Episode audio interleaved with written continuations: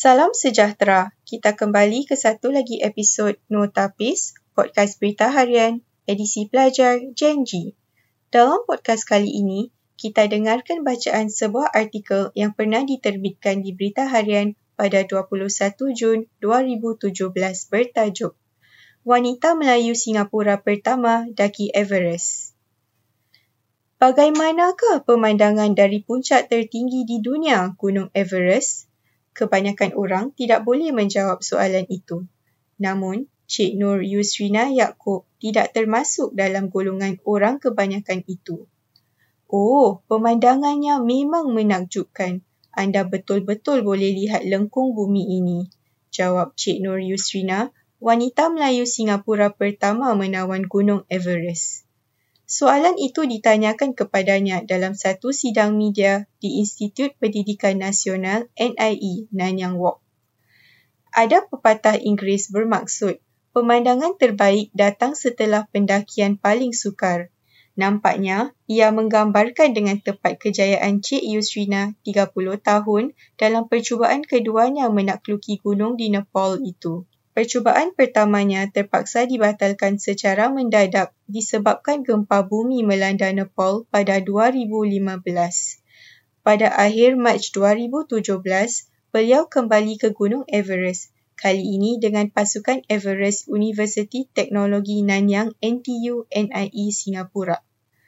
Pasukan itu dianggotai Dr. Arjunan Saravana Pillai, 47 tahun, Sambil pengajaran NIE di NTU, Cik Yusrina, seorang guru pelatih yang sedang mengikuti kursus diploma posiswazah dalam bidang pendidikan jasmani di NIE dan Encik Jeremy Tong, 26 tahun, lulusan program Sains Sukan dan Pengurusan NTU.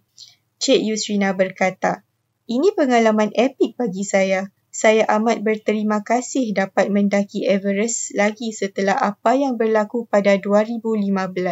Saya rasa ini bukan ekspedisi yang berjaya bagi saya sahaja, malah seluruh pasukan kami.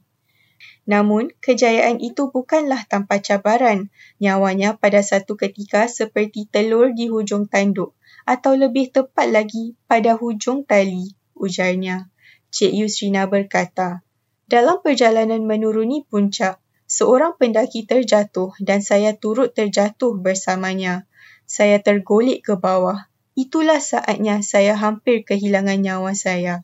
Mujur, ada tali penyelamat yang dipasang pada setiap pendaki. Tambahnya, beliau berkata dirinya seolah-olah tercampak keluar daripada gunung tersebut.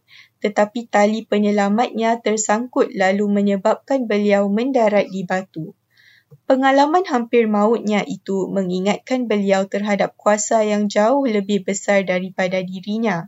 Maka tidak hairanlah ketika berada di puncak tertinggi dunia pada ketinggian 8,848 meter itu, Cik Yusrina meletak dahinya ke tanah melakukan sujud syukur. Malah bagi beliau, keseluruhan pengalaman itu lebih kepada perjalanan kerohanian yang mengajarnya untuk meletakkan keyakinan dan kepercayaan pada Tuhan. Cik Yusrina yang kecil molek itu berkata, Saya bukan seorang yang sangat warak, tetapi pengalaman saya mengajar saya berserah dan meletakkan kepercayaan pada Allah. Saya banyak berdoa dan saya rasa benar-benar terpelihara.